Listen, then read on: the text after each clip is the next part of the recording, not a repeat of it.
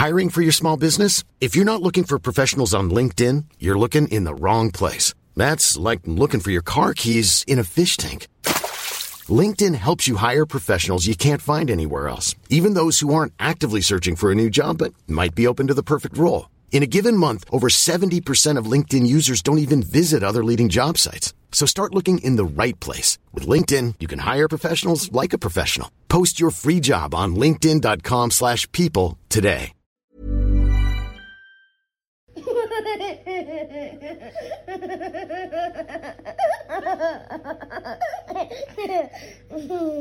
Kia ora. welcome to the Kiwi Birth Tales podcast and thanks for tuning in this week. I'm your host, Jordan. I'm a mum of one, soon to be two boys, and a lover of all things birth and a very passionate storyteller. The goal of Kiwi Birth Tales is to empower, inform, educate, and connect families from New Zealand and all over the world, talking about the things that are so often kept to ourselves or shared with only our nearest and dearest because of this taboo that seems to surround sharing stories about birth. All stories deserve to be heard, no story more important than the other, and with this podcast, you'll get a variety without bias. The podcast is not intended for medical advice. I'm not an advocate for any particular mode of birth or birth care, and this platform is simply here to share these beautiful, empowering Kiwi birth tales with you all. So I hope you enjoy. In today's episode of Kiwi Birth Tales, I speak with Jacqui, and Jacqui takes us through her pregnancy and birth story with her son Haize, who is around 10 weeks old now. Jacqui takes us through her birth story, which starts with her waters breaking on their own and ending up in an induction because her waters had been broken for um, quite a long time and nothing was really happening. So she was assessed and it was decided to go ahead with an induction. So she talks us through that. She also used the Your Birth Project hypnobirthing course and she talks through how that helped her in her labour and birth she created a really beautiful birth environment. So it's really nice to hear her talk a little bit more about that. And then she talks us through obviously birthing, Haize, and then into her postpartum journey. So it's quite a um, full episode, and it's really nice to hear Jacqui talk about her birth in such a positive way. So I know that this is one that you are going to enjoy. If you're listening, I would love for you to take a screenshot and share it on your Instagram story. Tag me at Kiwi Birth Tales. I love to see whereabouts you're listening from and what you do when you listen. So, yeah, really looking forward to your tags. But otherwise, I will let you jump into the episode and I really hope that you enjoy it. Hi, Jacqui. Thanks so much for joining me on the podcast today. Hi, Jordan. Thanks for having us. Well, us. I've got the baby here as well, so it is both of us. You're very welcome. Would you like to tell the listeners a little bit about you and who is in your family? Um, so my name's Jacqui. I am a primary teacher in Blenheim. My partner Curtis works for um, an engineering company that is owned by his dad. And so in the family previously, where there were about five dogs and a cat, and now we have little baby Haize, which is really cool. Yeah, awesome. Cool. And what was the journey like to pregnancy for you guys? Uh, it was really cool because when we first met, we both said that we wanted to have kids young. So that was really nice knowing that from early on in our relationship. That's what we were both sort of aiming towards. And um, we'd talked about it quite a lot, which was cool. And then I went off the pill in November of 2019, and I think it must have been like six months before I got pregnant. I we weren't like yeah. actively trying. We were just sort of like, oh well, we'll see if it happens, it happens. Yeah. And I think that was cool because we didn't put a lot of pressure on it. And mm. Curtis had said he wanted kids before he was 24, and he turned 24, I think, um, oh, like a few months before Kurt before Haize was born. Yeah. So that was perfect. yeah, awesome. Cool. And how did you end up finding out that you were pregnant? Did you miss a period or you had other symptoms or you took a test? Well, since I'd been tracking my flow, it was so, so regular and it didn't yeah, come yeah. on the day that it was meant to. And I said to him, if it's not here tomorrow, I'm buying a test. And he just went, oh, okay. And I remember going to New World and buying a test and I put it through the self checkout and it didn't work. And I was so mortified of all the times for the checkout not to work. And the woman came over and she said, Is it good news? And I went, Um, I don't know. it's a question to ask someone at a supermarket. yeah, I was like, so inappropriate. Yeah. Um, but then I came home and I took it, and I remember looking at it thinking, is this a second line? I've got no Mm. idea. And I think everybody does that. Um, but then when I told Curtis, he just went, oh, yeah. Oh, yeah. for about a minute, and he was so in shock. And I think we didn't actually sit down and talk about it for about three days because we were both just still processing it. Yeah, yeah. Awesome, cool. And what was your um, first trimester journey like then? So after you found out you were pregnant, did you have many symptoms that came along in those first 12 weeks? Um, it was actually really good. I had pretty mild morning sickness, and I was I'd started in a new classroom of year one students that term.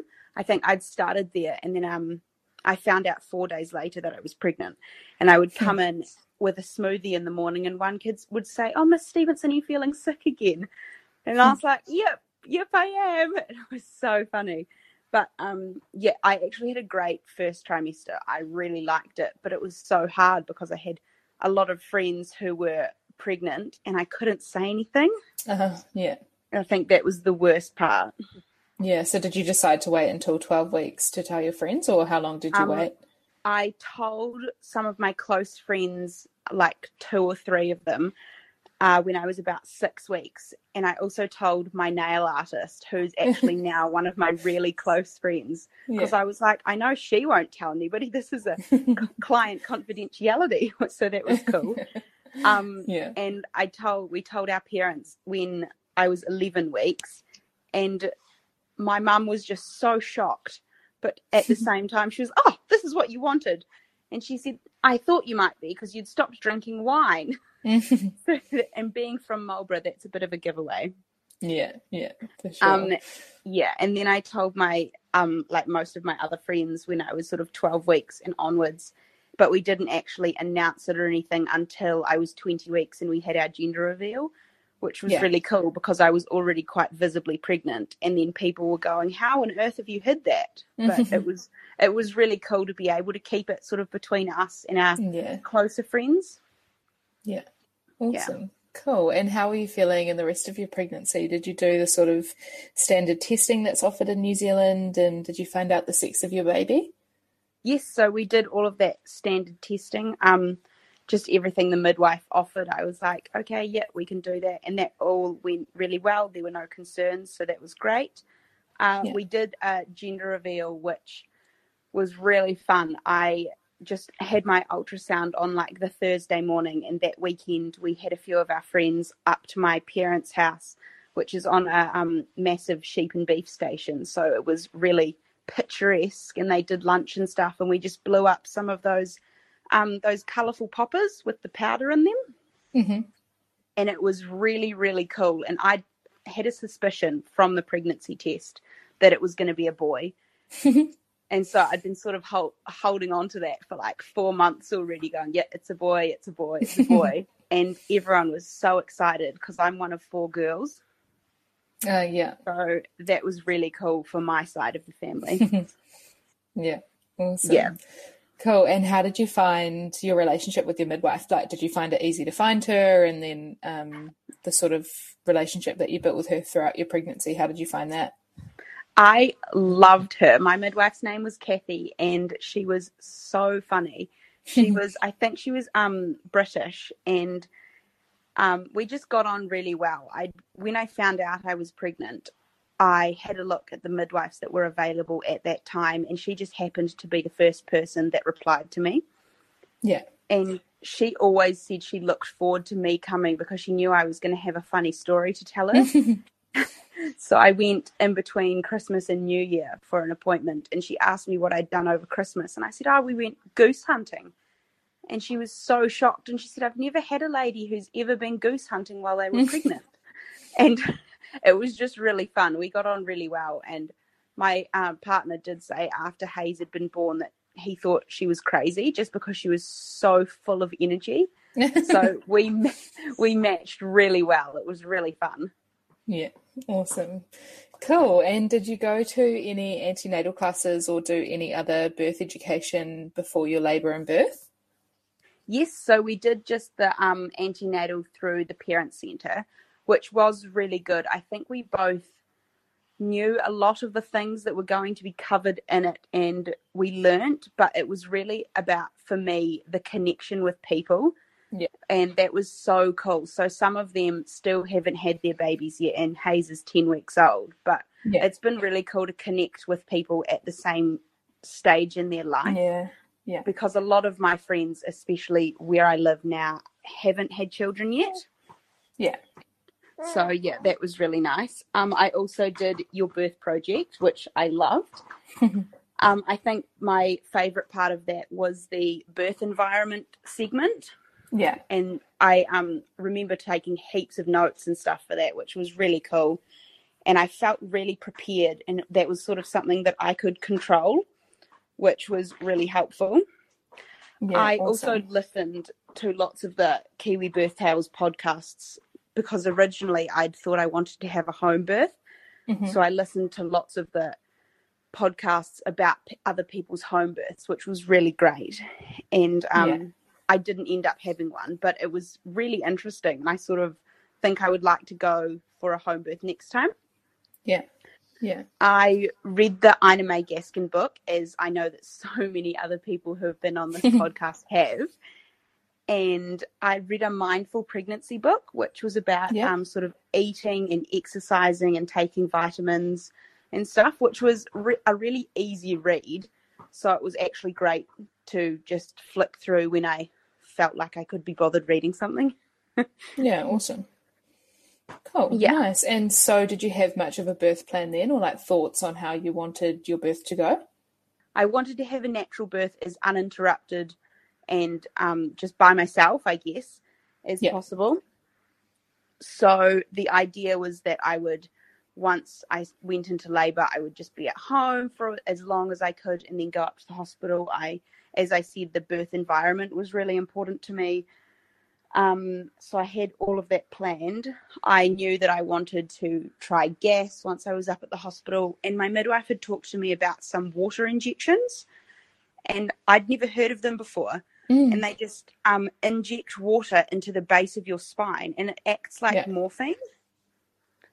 And I thought that was quite a cool idea, which I didn't end up doing, but it was sort of in my plan as an option.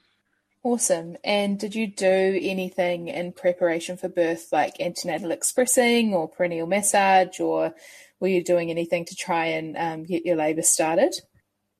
I remember I started raspberry leaf tea, and I think it was about 34 weeks. My midwife said I could start it, and I was having one a day. And then the next week, I had two a day and upped it from there. Yeah. And then at 37 weeks, I'd been sort of cleared to start trying to express.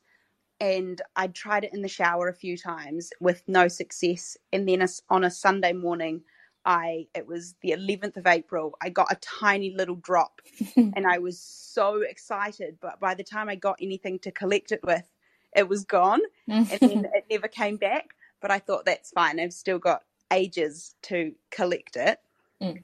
And in our antenatal classes, they talked about perineal massage, and we all sort of looked at each other and we were like, "How does this work? Would Mm. I can't figure this out."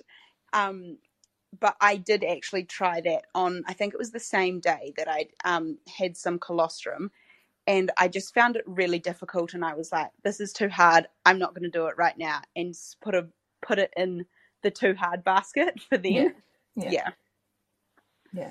Awesome. Cool. And do you want to take us through your labour? Was it spontaneous and how far along were you? And yeah, talk us through your labour and then into your birth story.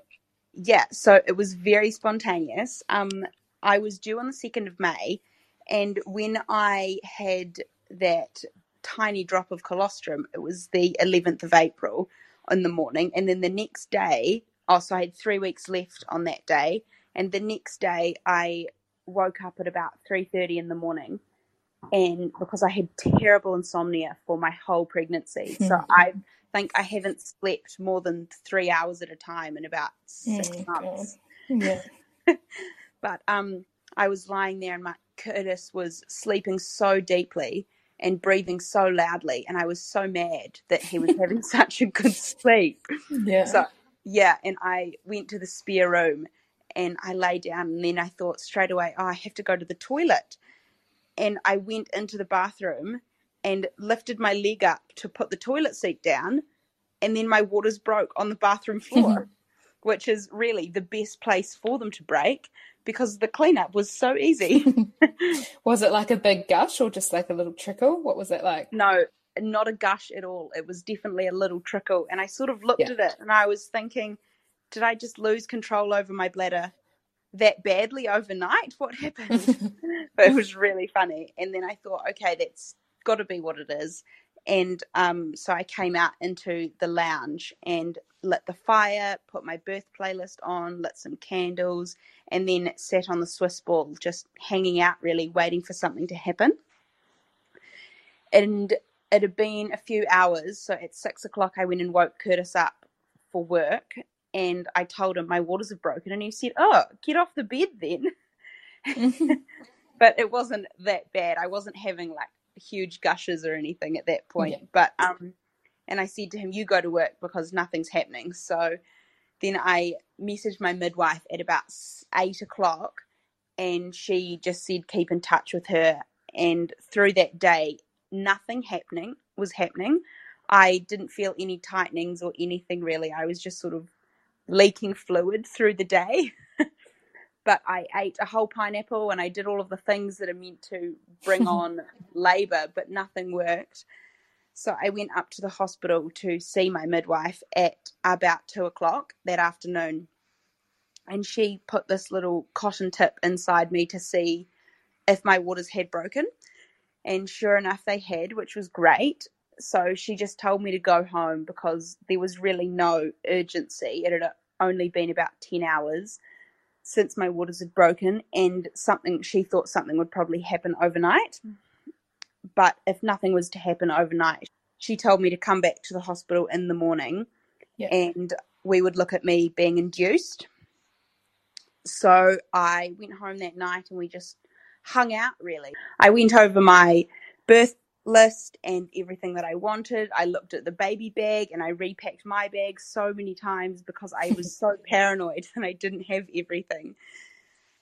And I told Curtis to go back to work that day just for the afternoon because I know that inductions usually take a while. So it wasn't going to be I go to hospital at seven and the baby's born at nine in the morning. Yeah. Um, and we were also getting a new fridge and a new oven delivered that day, which was really convenient. So they were supposed to arrive between 1.30 and 2.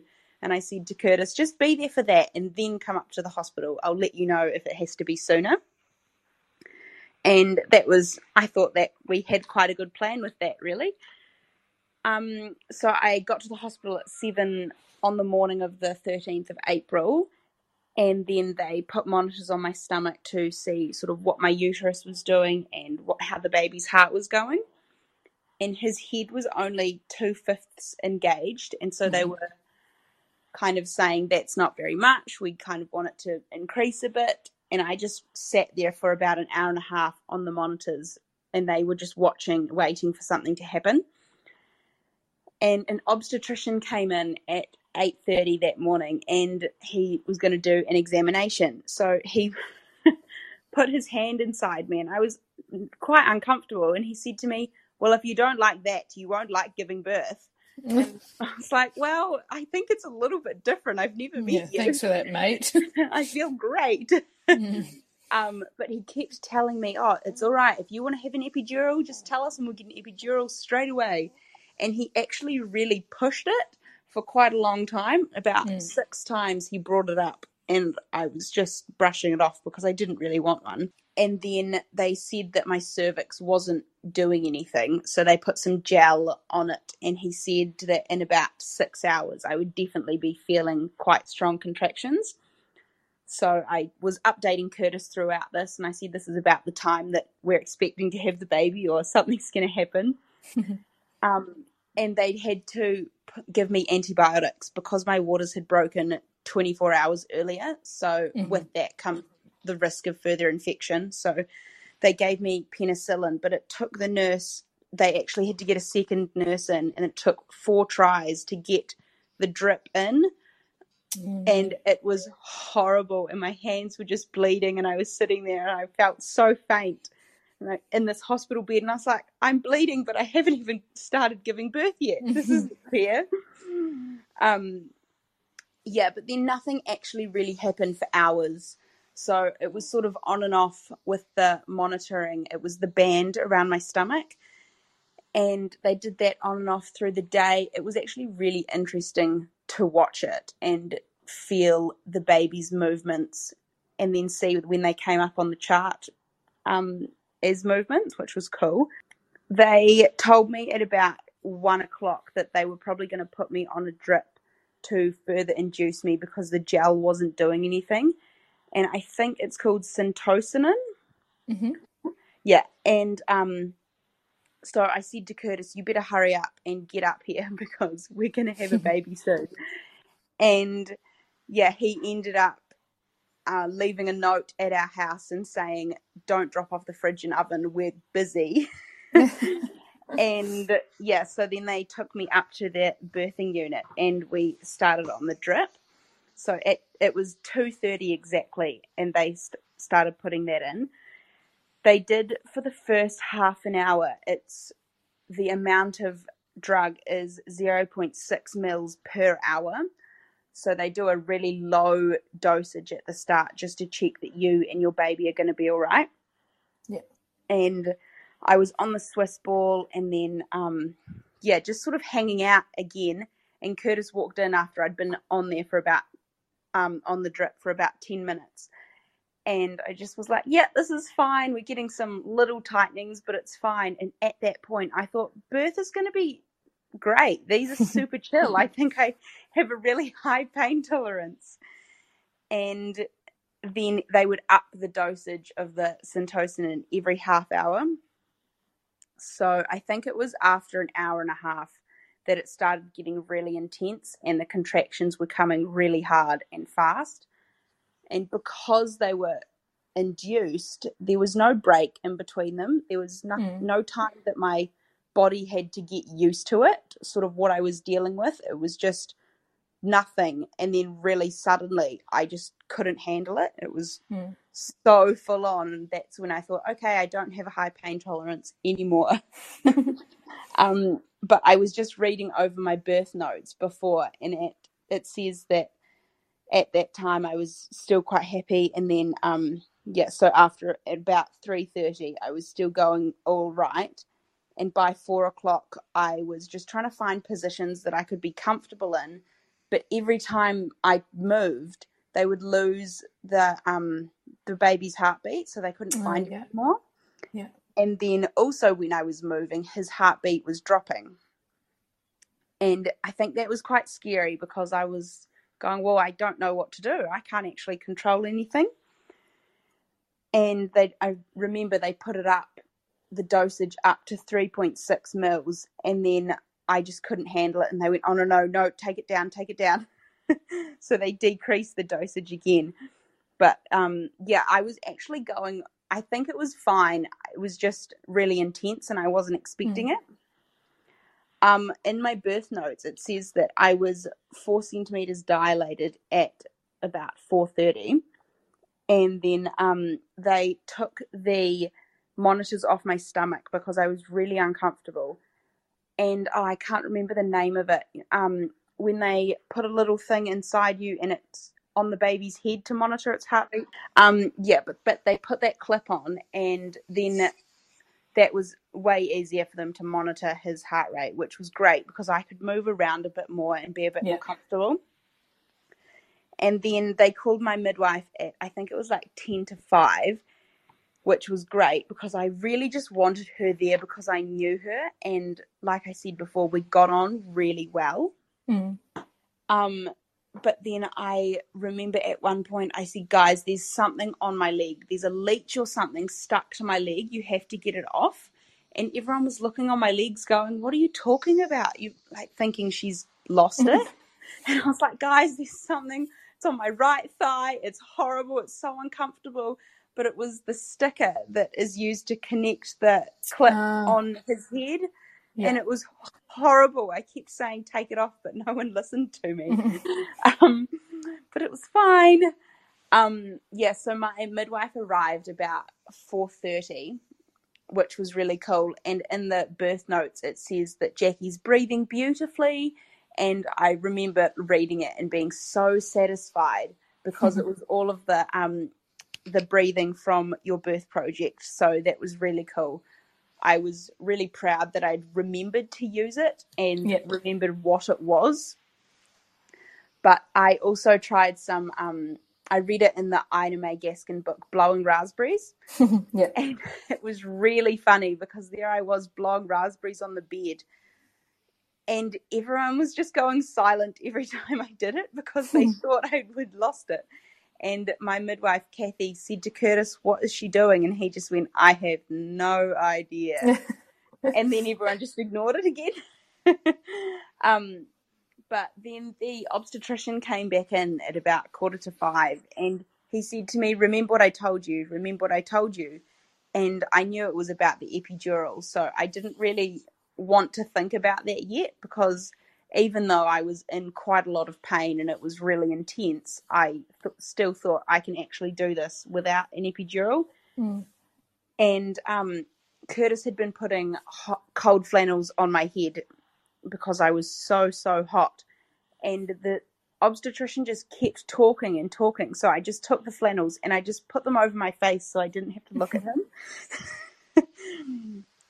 um, and then once he'd left, I got out of bed because we were trying to drop the baby um, further down because I'd been lying on the bed most of the time as I was just really uncomfortable and they needed to get the um, his heartbeat.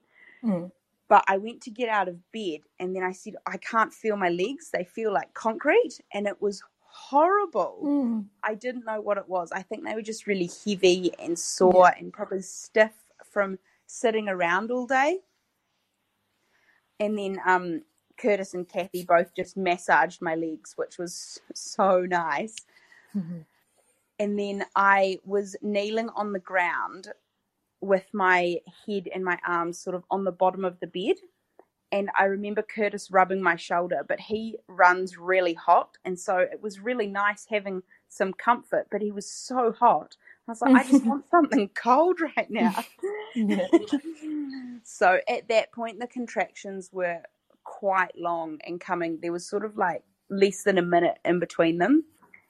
And then my midwife said to me, Jacqui, did you just push? I was like, yes, but I didn't mean to. It was an accident. because I think I was prepared to be um, having contractions for so long. Mm. And then I just expected that it would take a really, really long time, that it was going to be Yeah. 12 hours or something. Because women talk about their 36 hour labor. And I was at that point, I got a bit panicky because I thought this is so painful. I can't d- actually do this for Mm. a lot longer. And I said to Curtis, I can't do it. I want an epidural. I don't want to do this anymore. And he said, Well, you can't walk out. We're not going home. And you don't want an epidural. So you've just got to put up with it. And I, I think I just needed someone to confirm that I was actually going to be fine and I could do Yeah. it. Yeah. So that was cool. But then um, I pushed twice when I was kneeling on the ground. And I was quite surprised actually with how naturally that came. It Yeah. was, a, I think it's a really bizarre feeling.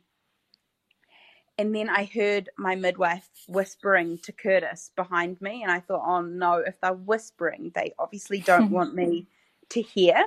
Mm. But they were saying that they might have to get the pediatricians up and then go down to the pediatric ward because his heart rate was really low and he was three weeks early. So I think he just wasn't quite actually ready. Um, Mm. And she said, okay, we'll just get you up on the bed. And so I got on the bed, and this was at 5.25. and um, she, I lay there and she went, oh, I can see the head and it was just amazing. I couldn't believe it. It gave me so much motivation. And because they'd been worried about him before, I thought I've just got to get the baby out and then he'll be okay. Like we can deal with any problems once he's out if we need to. and um, so Kathy was helping me, like coaching me through the pushes with breathing, and she would make me push and then hold it, which was so hard because I needed to take a breath. Mm. Um, but it was actually a lot. I remember it really clearly, and it was a lot more enjoyable. Well, now than I thought it was going to be. but um, after a while, she got Curtis to hold one of my legs, and she held the other one just so I had something to press my legs against, which was so helpful. And it only took me 15 minutes of pushing, and then he was born. Oh and it was gosh. it was amazing. and I remember thinking, wow, that happened. I'm pretty sure that happened way faster than most people. So that was cool. But she had Yeah. been holding a hot flannel on so that I didn't tear, which was Oh, great. nice. So I didn't tear at all, and I was so happy with that. But um, he was born. He was came out, and he was really little. So I'd been told from about 25 weeks that I was having a really big baby, and Mhm. I was actually terrified. Mm. But he came out, and he was so small. He was five pounds fifteen. Oh, little boy. Yeah, he was so small. yeah. Um, it took about six weeks for him to actually fit the newborn clothing. Yeah. Yeah. Before then, he was just too little. Yeah. Um, but yeah, then once he was born, he was put on my chest, and he was pink and looked really good within a minute. So um, that was really cool. We did the delayed cord clamping, which my midwife and I had talked about, and she said, "Well, I don't think it's really delayed. I think this is just normal cord clamping." And then Mm. yeah, so that was cool. Um, after about 20 minutes of just skin to skin, he, we put him to my breast, but I have notoriously flat nipples, which is hmm such a nightmare.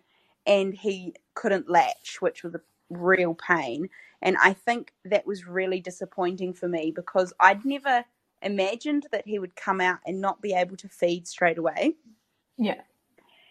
And actually, at one point, I said, guys, you've got to move him. There's something wrong. Like, it feels weird. I don't know what it is. And they went, what? What's the problem? And I was like, his toe is on my clitoris and it's so uncomfortable. and my midwife looked and she said, no, Jacqui, that's just the umbilical cord. We can't move it. It Mm. was so bad. So that was before I um, birthed that. But um, yeah, so we put him to the breast and he didn't do much. He was sort of just throwing his head around and wasn't sure what to do. And um, my milk hadn't come in either.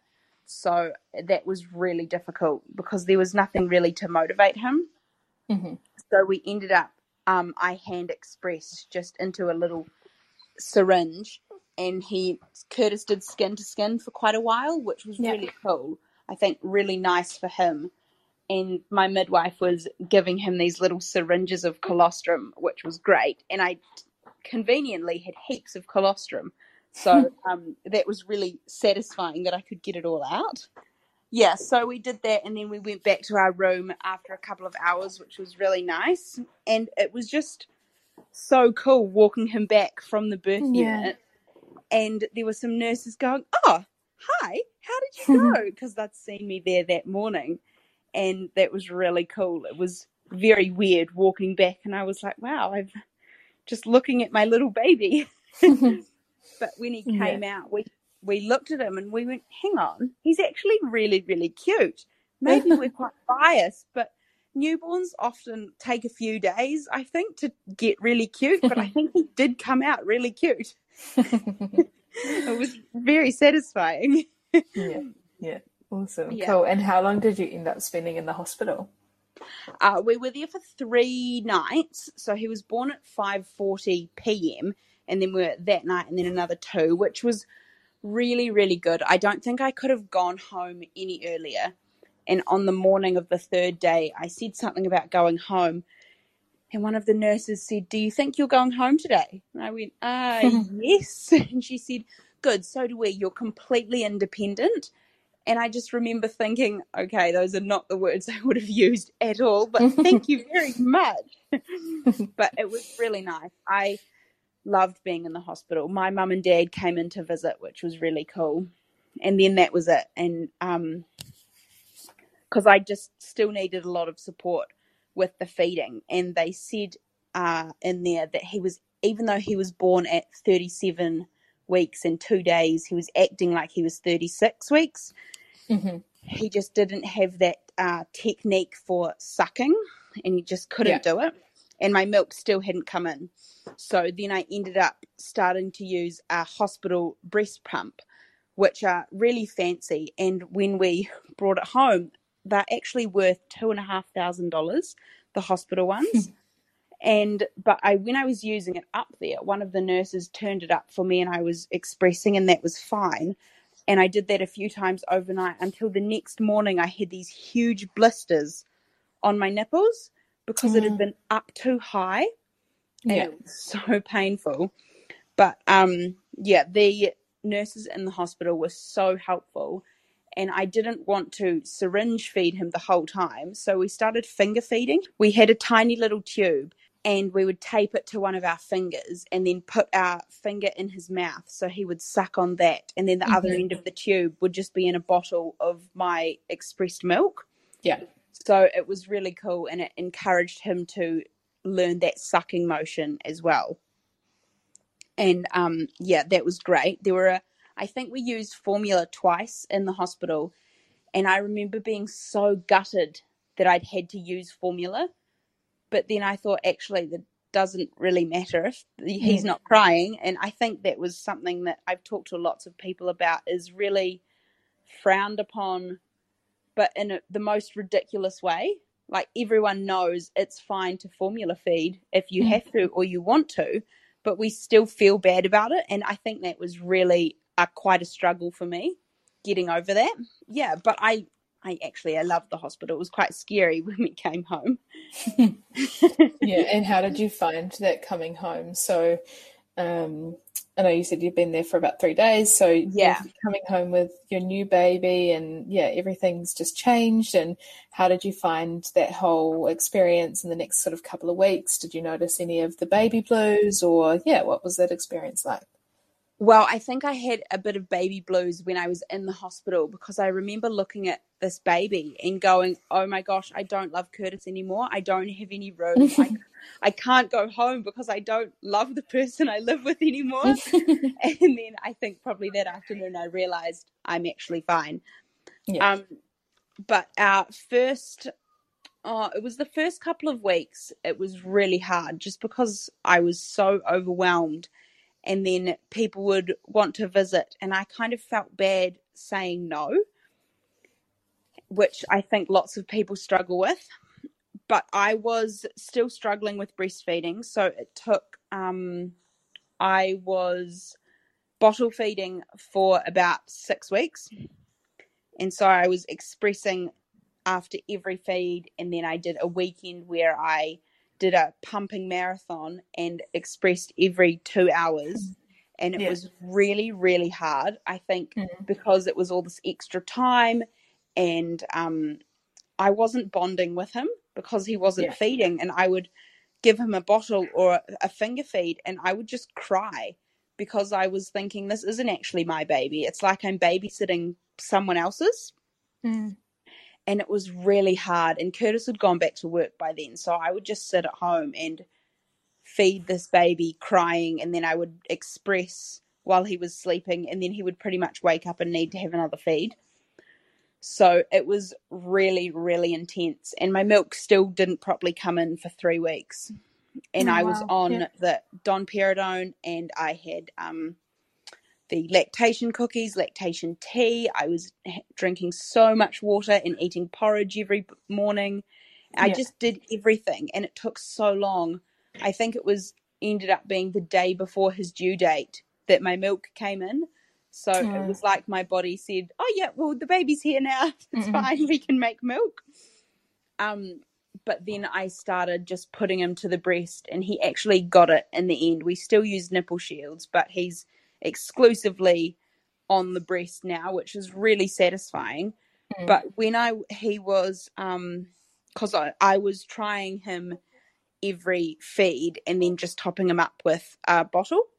Yeah. And then at about five weeks postpartum, I developed vasospasms, which is Mhm. this hideous condition that I'm not I don't quite understand why I got it, but basically, what happens is the blood vessels in my breasts contract and there's no blood going to my nipples. So Yeah. when he was feeding, it was the worst pain I've ever experienced. Oh, no. And it, it went on for weeks and weeks.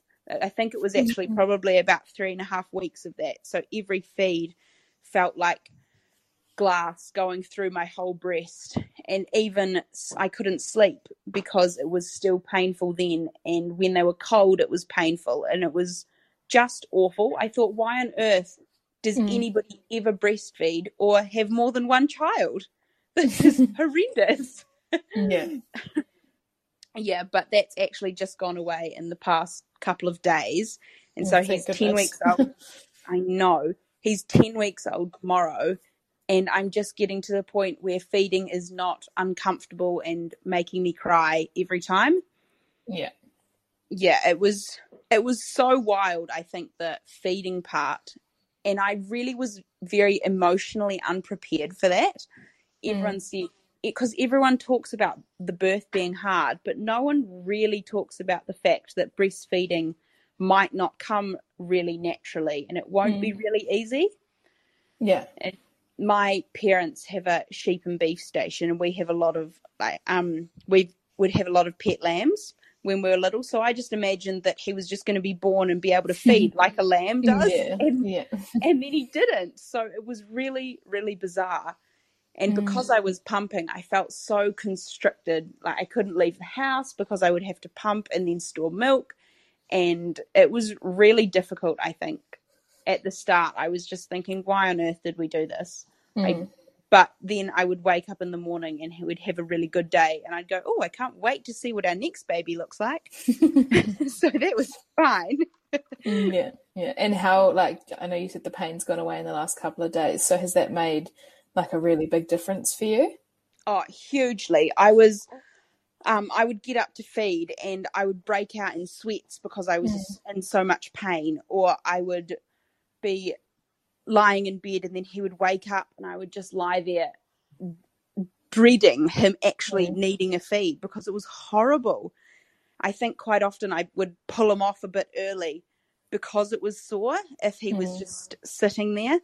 And I think that probably didn't help my milk production. But um, now it's so good. And looking back at it, it's actually amazing. And I'm really proud of myself for not quitting. Yeah. Yeah, Yeah. because it was it was definitely the hardest thing I've ever done.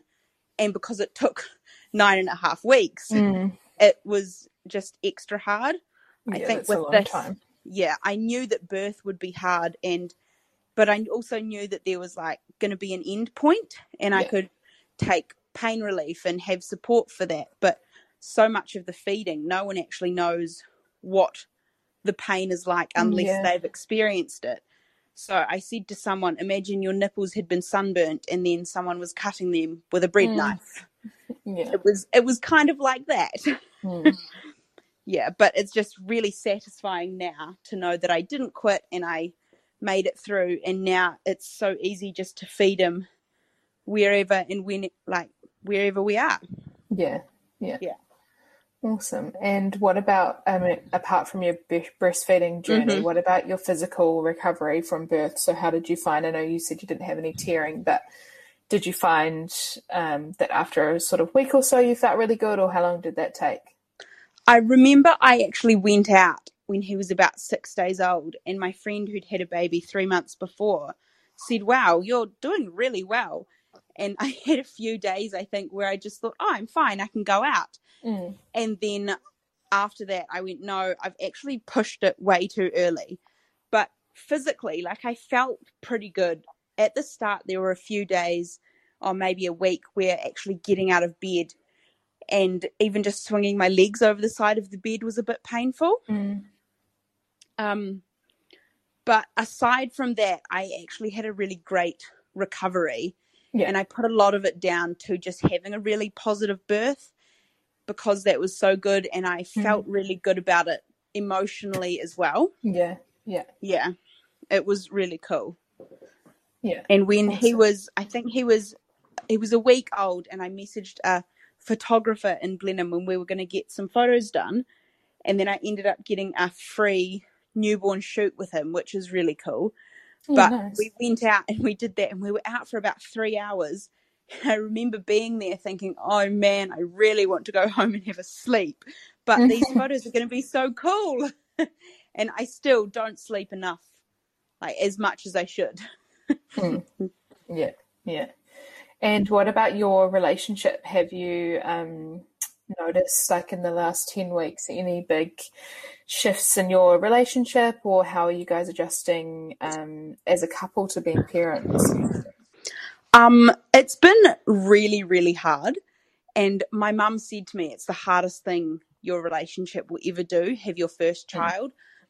But Curtis works really long hours, so he'll get up in the morning at five o'clock and then he won't get home until six that night. And so lately, not so much in the first kind of two weeks, by the time he's got home, Haize, the baby's already asleep, and then he leaves in the morning without seeing him. So I just felt like I was doing it all myself. And I said to him Mm. once, I feel like I'm a single parent because I was doing the parenting, like the baby stuff by myself, and then Yeah. also trying to do the meals and the washing and that. But it's also been a really good point um point for us to start talking about stuff like that Mm. and taking on different roles and responsibilities in our house, which is really good. And none of his friends either really have children, so it's been really Mm. interesting to see how um people have sort of changed the way they treat us individually and as a couple. Yeah. But yeah, I think there's definitely been hurdles, but we're really I'm st- seeing light at the end of the tunnel. Um, Yeah.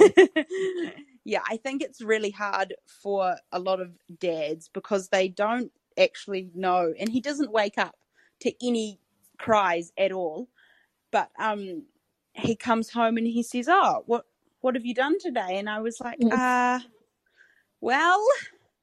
I had breakfast. It was a good start. Yeah, but I think it's definitely been tough on our relationship. But then as it we go on, it's getting a lot better. So we've sort of Yeah. on a like a downhill for a couple of weeks and then once I realized I'm actually not coping, I need some more attention because I was Yeah. giving all of my love to this baby mm, Yeah. and yeah. then I felt like I wasn't getting any back.